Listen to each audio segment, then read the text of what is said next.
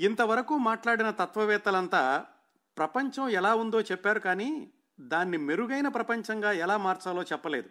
చాలామంది చరిత్ర సృష్టిస్తారు కానీ తాము అనుకున్నట్లుగా కాదు. యూరోప్ను వెంటాడుతున్న భయం ఒక్కటే అదే కమ్యూనిజం.